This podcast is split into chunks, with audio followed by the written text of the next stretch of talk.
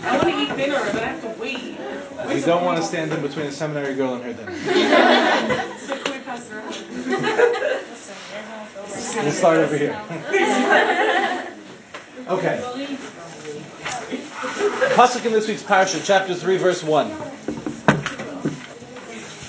pasuk says, "Ve'ela toldos Aaron and Moshe."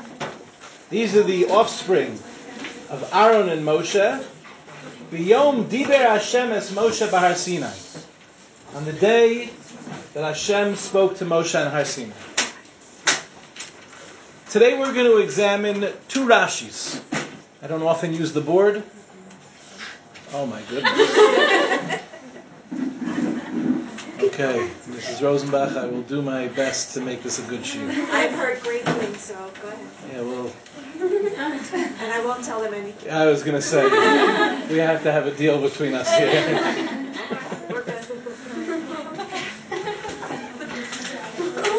If only my mom could be in this shiur right now. Anyway.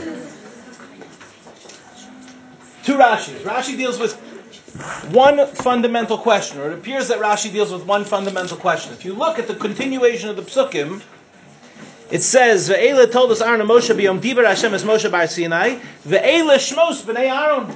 These are the children of Aaron. What does the Torah leave out? Their names. No, it says that later. I should have read the continuation of the passage. Girls, if it says Ve'ela toldos Aaron and Moshe, these are the children of Aaron and Moshe, and it tells us the children of Aaron, what are we missing? Children of Moshe. So comes along our first Rashi and tells us as follows. Rashi on Ve'ela toldos Aaron and Moshe says, listen carefully to the words, because every word here matters. Ve'eno maskir ela b'nei Aaron. The Torah only mentions the children of Aaron, it doesn't mention the children of Moshe. This is Rashi's problem. V'nikro toldos Moshe. Why are they called the offspring of Moshe? Lefi shelamdan Torah. So the first Rashi says, why are they called the offspring of Moshe? Why are Nadav and Avihu called the offspring of Moshe? After all, these are the children of Aaron. Lefi shelamdan Torah. Because Moshe Rabbeinu taught Torah to Nadav and Avihu, it is as if he is a father. Rashi continues, and he says, Malamed shekola malamed is ben chaveir Torah, mala alav akasuv ki'ilu yolda. This comes to teach us a fundamental lesson. Anyone who teaches someone else's son Torah, the Torah treats it as if you're the dad. So, girls, I am your father. It's like if I said it in a Star Wars voice, oh, I am your father. It'd be James Earl Jones would be much better. So it creates a tremendous amount of daddy issues. Anyway, the uh, so Lefi Shalamdan Torah. I've gotten funnier since I was six. Lefi Shalamdan Torah. Rashi says, why is, why is Moshe Rabbeinu called a dad? Because since he taught them Torah, Mala alav the Torah treats it, ki'ilu, what's Rashi's lashon? Ki'ilu yolda. It's as if he gave birth to them. That is the first Rashi. There's another Rashi. This one is on the second half of the pasuk, Biyom Diber. Rashi says as follows: Biyom Diber Hashem es Moshe, Naasu elu hatoldos shelo. Nadav and Avihu are made the toldos, the offspring of Moshe. Why? Shalamdan mashalamad mipi hagvura. Because he taught them what he learned from the Almighty. Shalamdan, Moshe Rabbeinu taught them, mashalamad, what he had learned, mipi hagvura, from the mouth of the Almighty. Girls, there is an obvious question here. In fact, there are three, but we'll start with the most obvious. What is the obvious question when you're looking at those, these two Rashis? It is an absolute repetition. Who asked? That was you? Excellent, superb. It's an obvious repetition. It seems like we're dealing with the same exact question. In the first one, it says, Elah toldos Moshe, Aaron and Moshe. These are the children of Aaron and Moshe. The problem is, what happened to the children of Moshe? They're not mentioned. So it must be that we're only talking about the children of Aaron. If we're only talking about the children of Aaron, then we want to know why are the children of Aaron considered the children of Moshe? What does the Rashi tell us? Torah, since he taught them Torah. The Torah treats it as, as if he gave birth to them. Comes along Rashi in the second Rashi and seems to say the same exact thing. Nasu elu toldo shalo. These were the, made the children of Moshe. Why? Because he taught them. He taught them what he learned from the Almighty. Seems to be a repetition. That's question number one. But if we look carefully at these two Rashis, there are two small but very important discrepancies between these two Rashis. Two small but very important discrepancies. Let's see if anybody can get them. I'm going to say the entire thing again quickly. Let's see if you get it. The first Rashi, Lefi Shalamdan Torah, since he taught them Torah, I'm skipping to the end of Rashi. Mala alav hakasuv ki'ilu yoldo. The Torah treats it, it's as if he was their father. The second Rashi says, Naasu elu tolda shalo. These children were made the toldos, the offspring of Moshe. Why? Lefisha lamdan mashalaman mipiagvura. Because he taught them what he learned. Yeah? Um, the first one is as if it's their father. Excellent. Superb. Tremendous. And exactly correct. I, I didn't have more synonyms. I was working. I just ran out at some point. Yes! In the first pasuk, in the first Rashi, it says it's ki'ilu. It's like they were Moshe Rabbeinu's children. But were they actually Moshe Rabbeinu's children? Of course not. In the second Rashi, it says Nasu Elu Toldos Shalom. They are actually Moshe Rabbeinu's children. The Torah makes it Nasu Elu. It makes it that they're Toldos Shalom. They're the offspring. That is the first very important discrepancy. Excellent. There's one more I'd like you to figure out, and it's on the board. Yeah. Torah versus Mipiagvura. Perfect. We are two for two. In Tomer Devora, we expect high level analytics, and that's what we get. The first Rashi, very clear, very concise. Lefi Shalamdan Torah. What did Moshe Rabbeinu do to become? It's as if he's a parent. He taught Torah.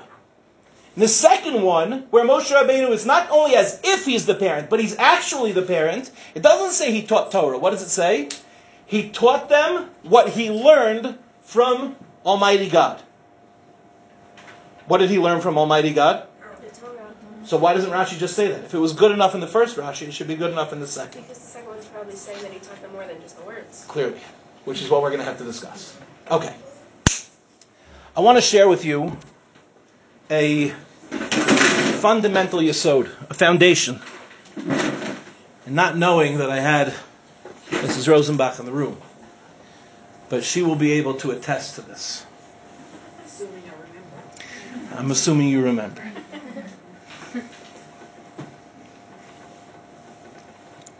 I grew up in uh, in the 80s.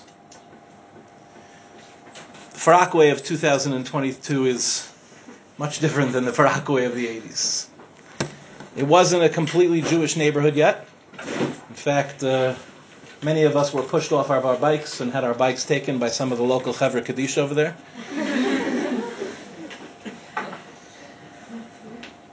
and there were a lot of uh, a lot of kids in the neighborhood, and specifically in the shul that I grew up in in Young Israel Far Rockaway.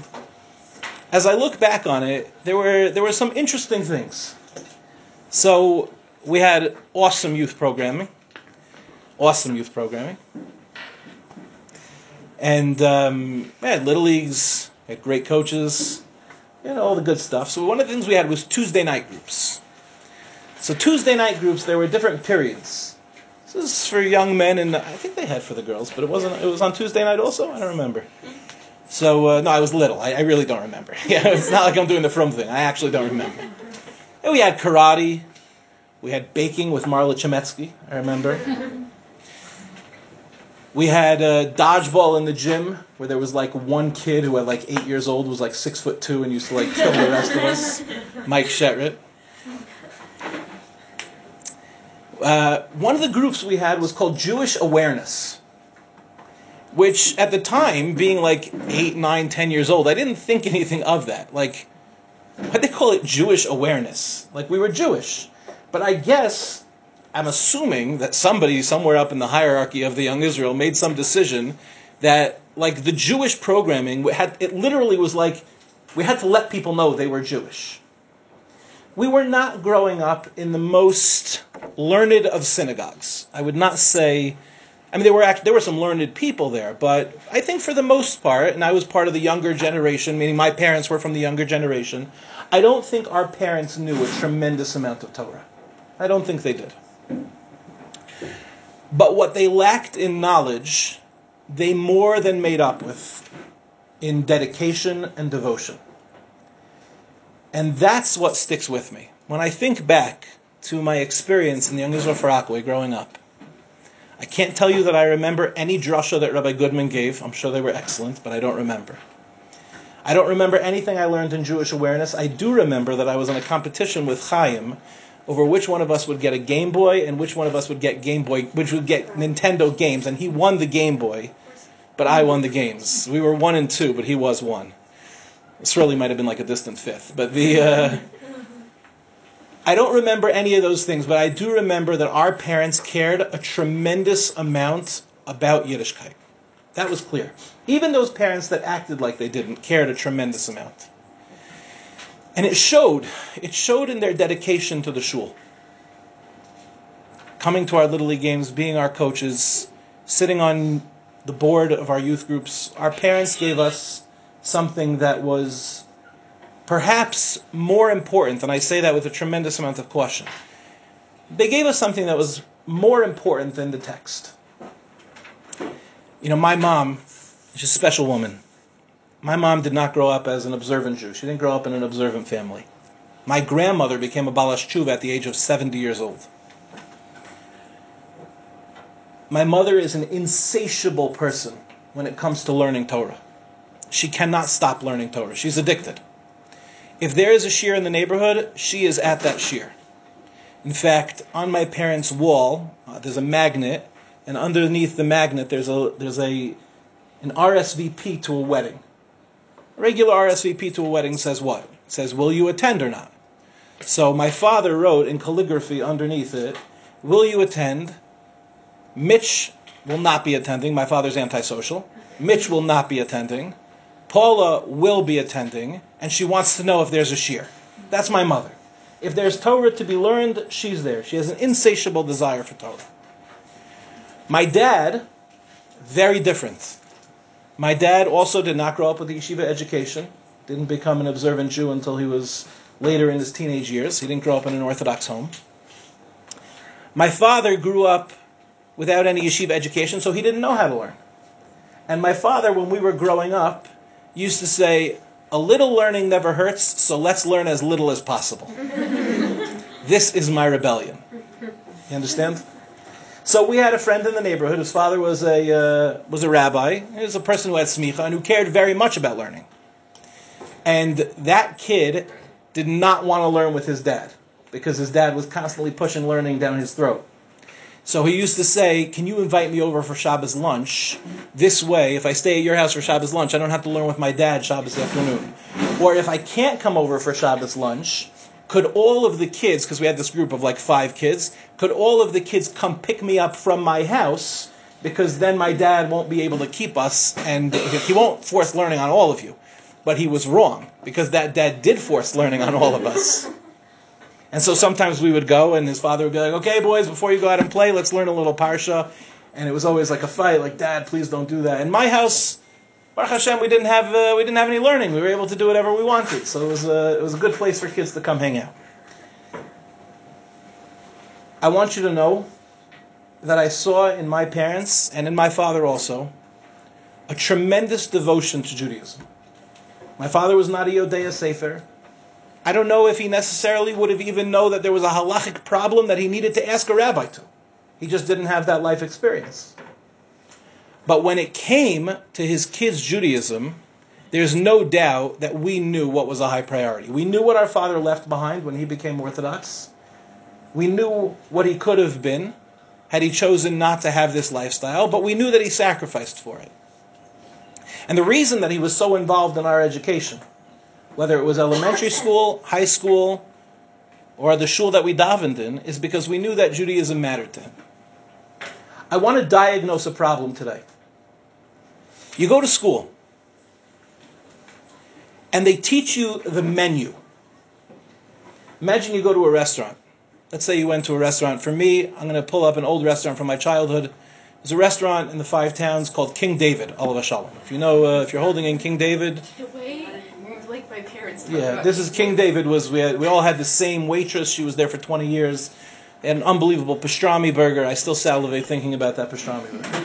Now imagine I gave you shiur on the menu of King David. Imagine you were sitting in a classroom and I said, "Okay, girls, I want to tell you about the uh, the coleslaw. King David had great coleslaw that they put out on the table, and two different types of pickles. And I walked you through the entire menu: the steak, the chicken, the fried chicken, the cholent, the kishka, the steak sandwiches, the burgers. I walked you through the entire thing. Imagine if you walked out of that class and somebody asked you, "So, was it delicious?" What would you say? You would say, "It sounds awesome." I would love to go visit that restaurant. When I go to that restaurant, I'll be prepared to know what to order because I know that I'm probably going to want to try a little bit of this and a little bit of that. But you could not say, having left that class, that you knew what King David tasted like. How could you possibly know that?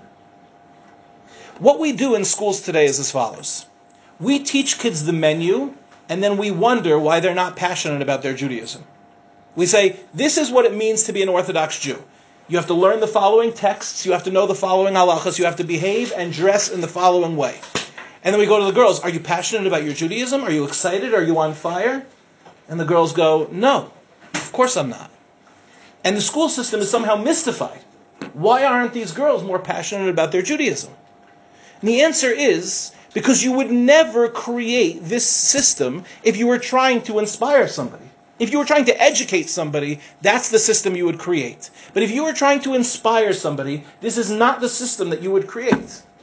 It's important to educate people. It's important to teach people how to go to a restaurant and how to order. You need to know how to dress. You need to know what the decor is. You need to know which fork is for what. There's certainly a lot of halachas of going to a restaurant.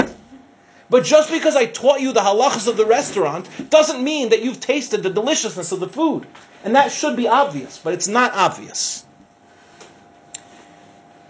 And so we have a problem today. We have a problem because we're going in and we're teaching these kids, and sometimes they're kids that have learning disabilities, and we're telling them you have to learn a massive amount of Torah. So what happens with that kid who's not capable of learning a massive amount of Torah? What happens to the girl or the boy who's not naturally inclined towards being academic? But even if they are inclined towards being academic, even if they're going to get a 1600 on their SAT,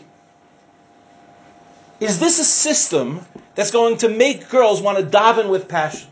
Is this a system that's going to tell the girls in 20, 30, 40 years from now, are you still going to be giving this over to your children? And if so, how are you going to do that? Because if you just impart the laws of the game, it doesn't necessarily mean that your kids are going to want to play.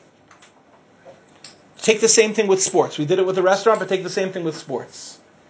I don't know this game, but my daughters, when they were little, they played this game Machanayim. You girls know this game Machanayim? Is this like a girls' game? Yeah. Yeah, Machanayim. It's like dodgeball, but for women. Yeah. Is that what it is? Yeah. It's intense dodgeball. I understand. It's better than dodgeball. It's better than dodgeball. All the boys have it wrong for sure. um, I've never played Machanayim. I imagine because if I played it, I would speak with more reverence for the game. So I have no idea what you experienced. Now you could tell me all the rules, but I imagine that some of you went to camp, and I imagine that whatever camp you went to, let's say it was Sternberg, right? You had these insane, intense Machanayim games that were designed to, to like torture and murder other girls as they're being pegged with this ball. I won't know anything about your game. Why do people pay thousands of dollars to go to a game? And why do they pay thousands more to sit closer down? Have you ever gone to anyone here ever gone to a great game and sat like all the way, all the way down? Many, many times. Chaim and I went to games with my dad's uh, tickets to the Sports Illustrated box. There's a difference when you go with the Young Israel Far Rockaway or Simcha Day Camp and you're sitting in the nosebleed section, right, after having gone on a Rivlab bus for 45 minutes that broke down for two hours on the way to the game. There's a difference when you get to the cheap seats and the players are like little Lego people running back and forth, right? It's still great, but it's not the same thing as if you're down right next to the dugout and you could see the players spit, right? Like that's then you're in the game, right? You go to a hockey game and you could smell the blood coming off of them as they're walking through. What's the difference? Because it's a better experience. You could listen the music is better on Spotify, but everyone wants to go to the concert. And you know the difference. You know when you're at the concert versus when you're listening to the music on Spotify. There's no doubt the music you're listening to on Spotify is better. But the the excitement, the vibrancy of the concert, right? That's what it's about. You don't want to just watch the game on your TV. There's no doubt you'll have a better view, but you want to be at the game. There's nothing like sitting at a baseball game and eating a hot dog.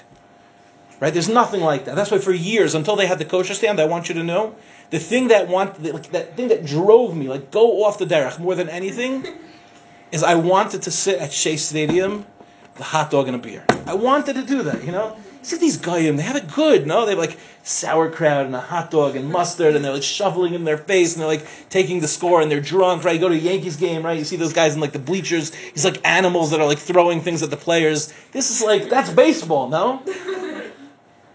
And then Baruch Hashem, they made the kosher stand, and, and we didn't have to go off the derech anymore. Now we could just, now we could just overpay for a hot dog, right? And, and ice cream, and whatever, in that, in that order, right? And we could have, uh, we could have everything the Goyim have, Baruch Hashem. Something different when you go to the game and you're having a hot dog than you're sitting on your couch. Just like there's something different when you come to your Yerushalayim, Kodesh, and you're learning Torah here. You're not studying the menu. It's alive. It's something you feel. It's something you taste. It's something you can describe to people, but it's something that they can't understand until they tasted it themselves. That's Torah Eretz Yisrael. That's Pnimius HaTorah. To teach the soul of Torah is different than teaching the menu. And perhaps this is what Rashi means. This is what the Lubavitcher Rebbe says Rashi means. It's a very important lesson. Take a look at the first Rashi. Why was Moshe Rabbeinu considered as if he was the father of Aaron's children? Why? Lefi Shalamdan Torah. What does, what does Torah mean? What did he teach them? He taught them everything. He taught them what he learned, right? He taught them the Torah of HaKadosh Baruch Hu. He taught them all the halachas. He taught them do this and don't do that.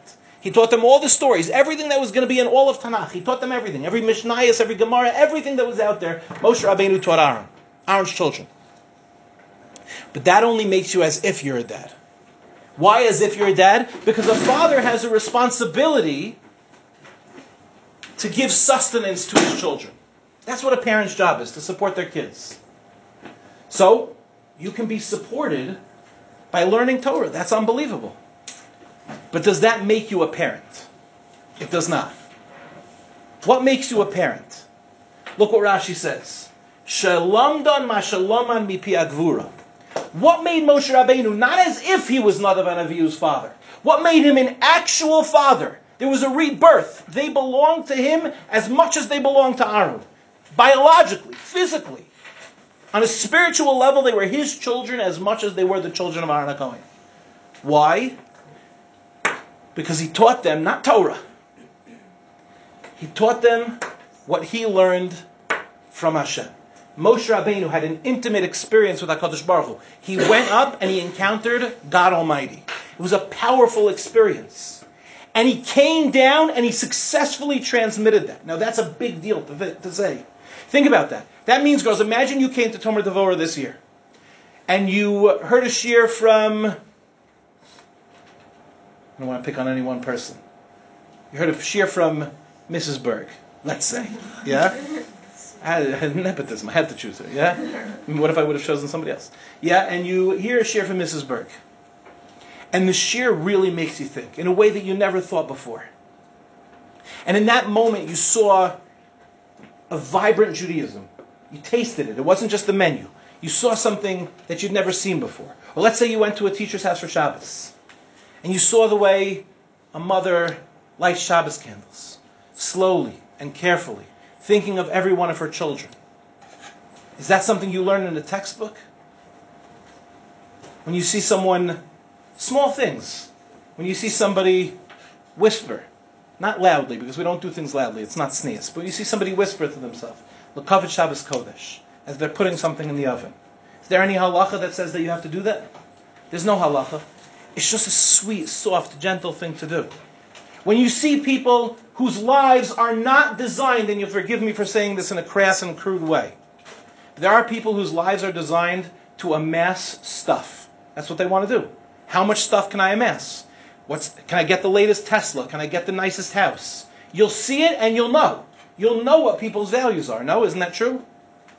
Or you'll see people who live simply because the main thing that they have in their life is not what they own, but what they know or what they can give. I'll share with you an amazing story. I'm 18 years old. I'm in Mevaseret. And I had a friend who uh, was a couple years older than me who was my chavrusa. He was a guy who I had learned with in Yeshiva Far Rockaway many years ago when I was in eighth grade. He was learning in Mir Yeshiva, and I guess some sort of kiruv project. He invited me for Shabbos. So he says, "Come to Mir for Shabbos. You'll sleep right. At my room is right off the beis medrash, and you'll get to see what it's like in Mir Yeshiva, eight thousand bachrim. You'll see something you never saw before." I said, "Awesome. That sounds great. I want to be a part of it." So I told my Rebbe, I said, for Shabbos this week, I'm going to Mir Yeshiva. My Rebbe said, do me a taiva.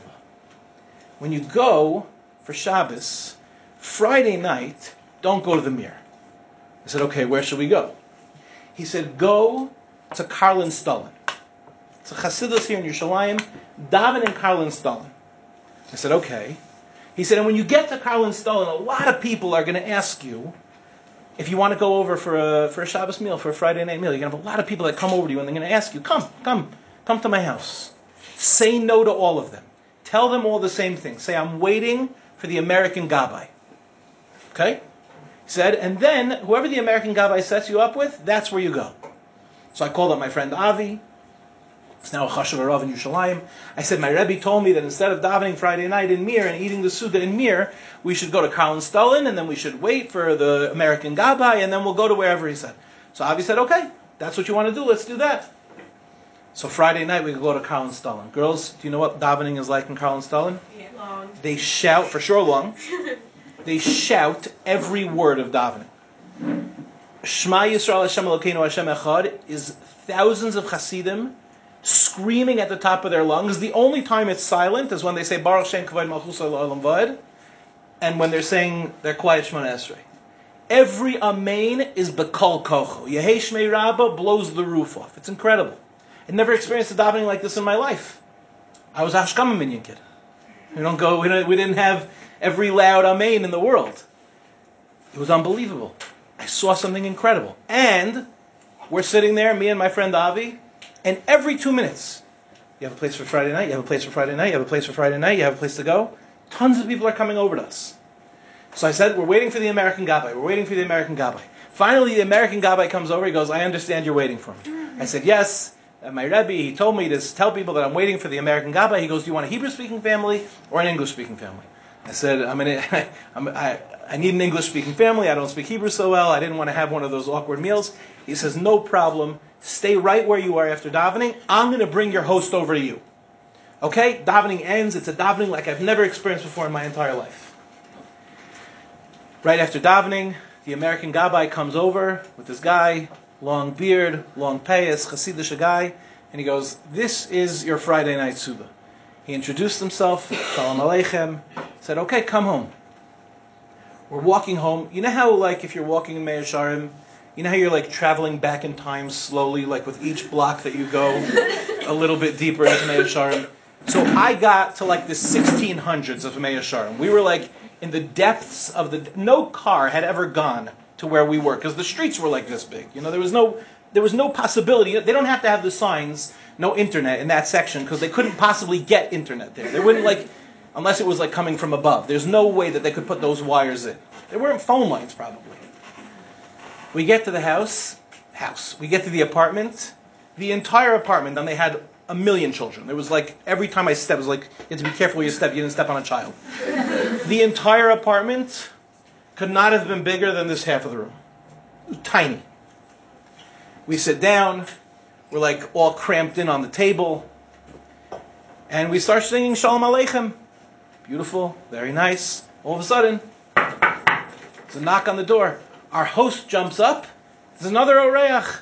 He brings him in, he sits him down, they quickly put out a plate. He sits down, Shalom Aleichem, Eshes Chayil, and then they bring out the food. Now, girls, I'm a foodie. I'm a food. I like food. I like good food. I like good food. This was the worst food I ever had in my entire life.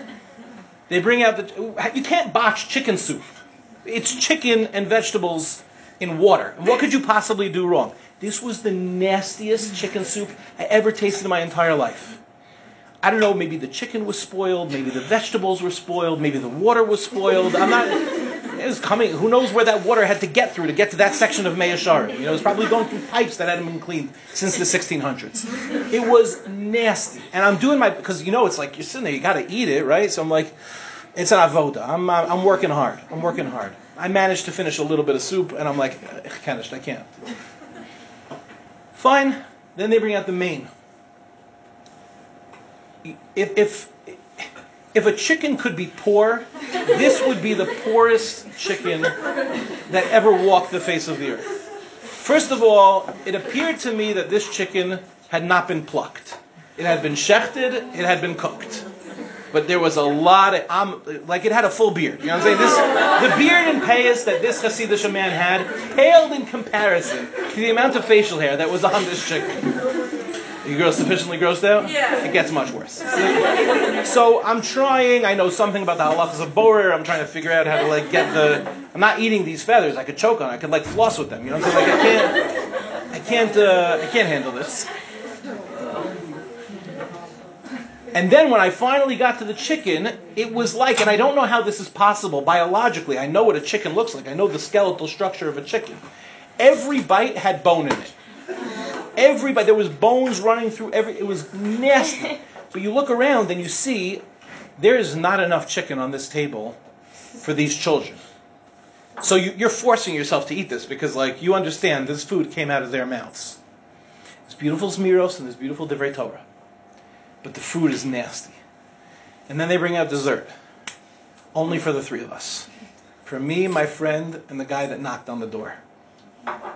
There was no dessert for everyone else. There wasn't enough. So I kept saying, I'm like, I don't, I don't need, I don't need this dessert. Like they're like, no, no, it's for you. The kids were so excited. The dessert is for our, our Arthur. It was a beautiful thing. And the dessert honestly was edible because it was like a bought thing from like a store. It was like a, it was like ice cream sandwiches. I still remember. It's like Tofutti Cutie ice cream sandwiches which is not great, but at least it's edible, right?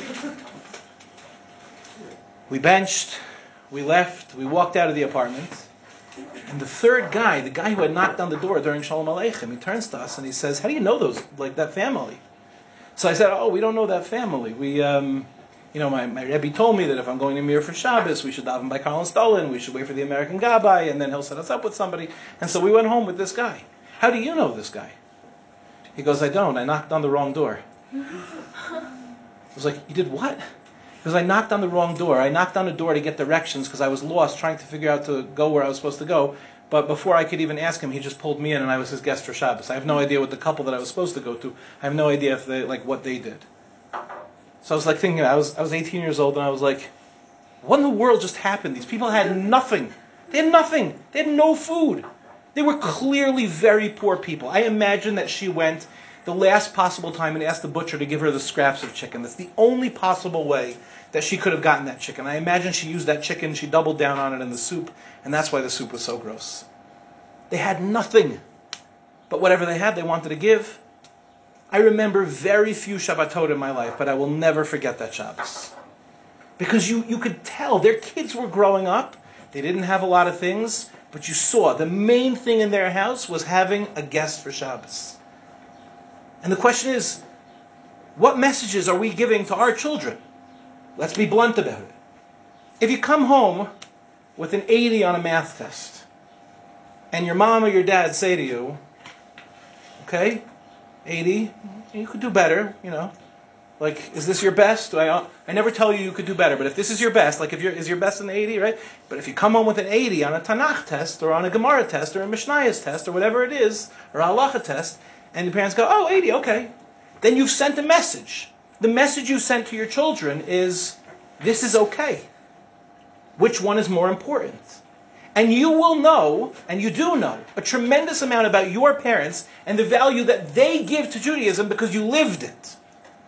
And your kids are going to get exactly what you give to them. They're going to know you better than anyone in the world. Our children know us better than anyone in the world.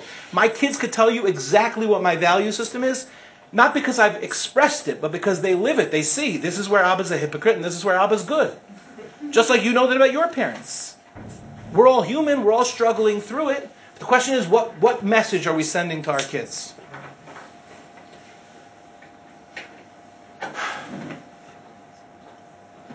To be as if you're a parent means giving over the halacha. Spiritual sustenance. But to be a parent means communicating experientially what your values are. I think that Klal Yisrael is an amazing place. I think we have incredible communities all, all across the world. But if you asked me why girls are gaining something fundamentally different when they come to seminary and when they come to Yerushalayim, I think it's because it's just different here.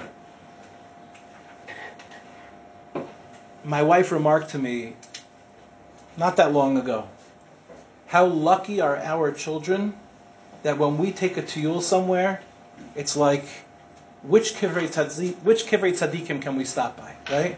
You go up north. If you go up north as a family here in Eretz Yisrael, so of course you're going to go to Tveria, you're going to go on the Kinneret, but you're also going to probably stop by the kever of the Rambam and the Shla and Rav Akiva. And if you're going the back road from Beit Shemesh to Yerushalayim, it's nothing to stop at Kever Rachel. And what is a Chol day? If not stopping at the Kotel to daven in the morning, starting your day there. That's a beautiful thing. And it's not the same as Disney World. And it's not the same as going to, and I think I'm dating myself here, going to FAO Schwarz in the city. You used to go to FAO Schwarz? We were the last generation. You have, you have very deep memories of FAO Schwarz. And the giant piano. and the giant piano. And the giant piano. I've lost them to a movie that wasn't around when they were born.